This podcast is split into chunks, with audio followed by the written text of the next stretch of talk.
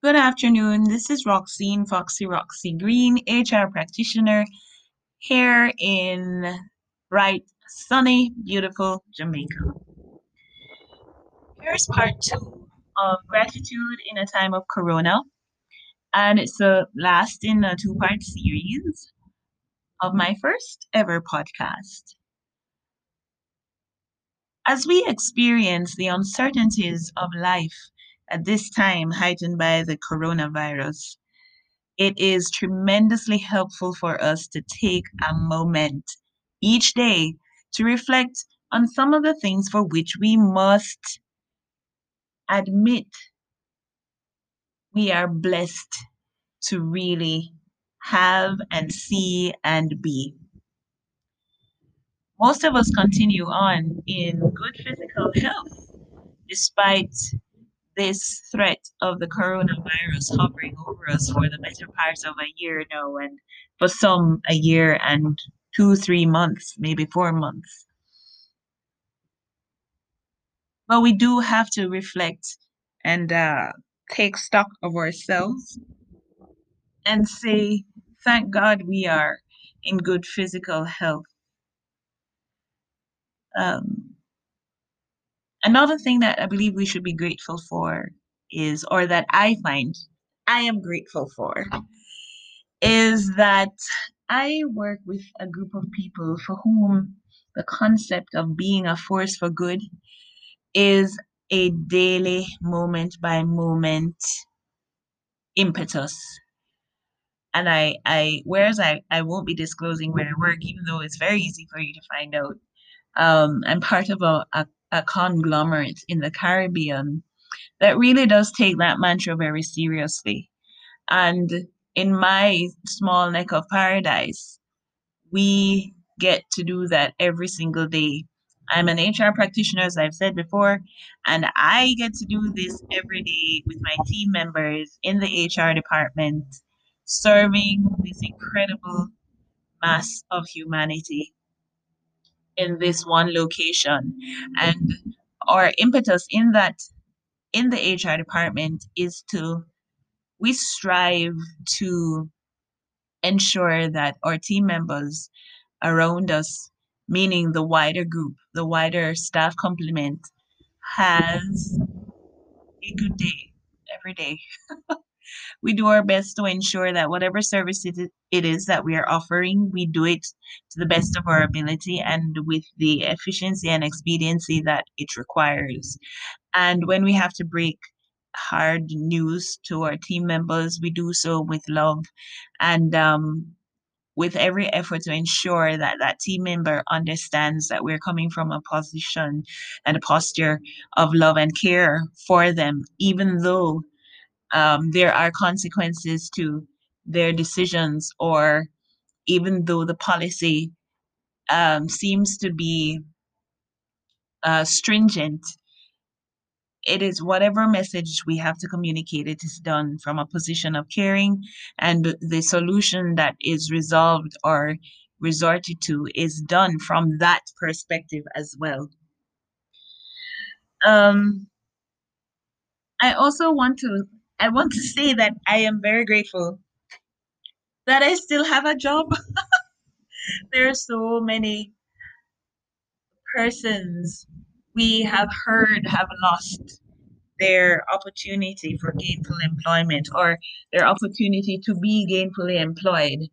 And um, that does strike a chord with me because, again, as I said before in the first podcast, I switched jobs at the beginning of the ad the, the uh, of the the landing of corona in jamaica. I was in between jobs. I was on a three week vacation in between jobs at the time when it landed. My first first um, few days with it few weeks with it i was um, away from home but still in the in Jamaica, I was on the beach somewhere, in ensconced, listening to the news and paying attention to what is happening um, in the rest of the world and in my country. But even that I was grateful to be able to do because I hadn't done that in my career in a long, long time to just be on vacation. In any case, I'm grateful for the fact that I get to continue to earn an income um, that will help me care for my needs and not just my needs, but others around me who are not necessarily as fortunate or do not have any support in this regard. I'm grateful for that.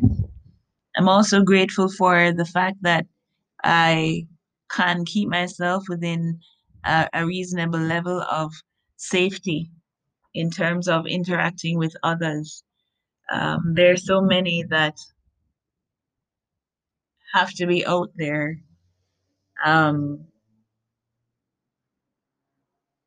in the throes of a lot of bodies, and I I don't have to, and I'm pretty I'm grateful for that either. I'm not I'm not trying to be obnoxious. I'm just grateful for this this small thing of just being able to be isolated um, in the midst of so much uncertainty.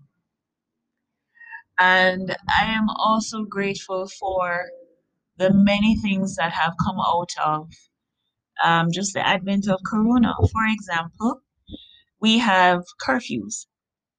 And um, whereas my community has not been on lockdown because where I live, the government um, has not decided to close down the community or lock down the community. But we have curfews, whether it's island wide or community wide. And the island wide curfews have moved from six o'clock to 10 o'clock at night. and um, with each curfew time, I think of all of them, I preferred the six o'clock curfew. And why I preferred the six o'clock cur- curfew, which why I was grateful for it, is for the first time in a long time, I would come home while the sun is still up.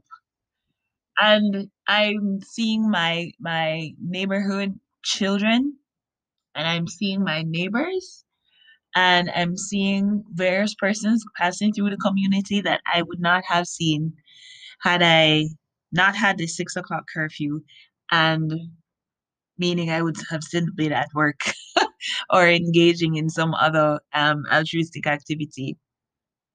Um, but I I came home. I would come home because the law says we're to be home by six o'clock off the roads, and so the office would release us early instead of four thirty. We'd be leaving at say four, um, to to have the span of two hours in order to try and get home, beat traffic, etc. And I would come home before the six o'clock and hear children playing outdoors it's been a while since I've heard that. And just, I don't know about you, but the laughter of children is a beautiful sound. It's an amazingly beautiful sound. And I did not realize how much of a beautiful sound it was and is before that time. I knew I may have had an inkling of it for some time, but to come home and actually hear children laughing because they are playing outside. It's beautiful. In this day and age where the tablet rules, laptops rule, PlayStation rule, Wii's rule, all of these things are indoor activities. Um, in a day and age like this, and in my community, we don't have a swimming, we don't have swimming pools go to the beach if you want to swim. There are a few people who have swimming pools, and I'm I'm not so sure they're enjoying it, but whatever. um, in my community, we don't. We have yards, and it's just just beautiful to hear the children out and about laughing in the five o'clock and in the, the six o'clock in the early evenings before the news comes on at seven and seeing my neighbors. My neighbors say it's the most they've ever seen me because i'm usually at work.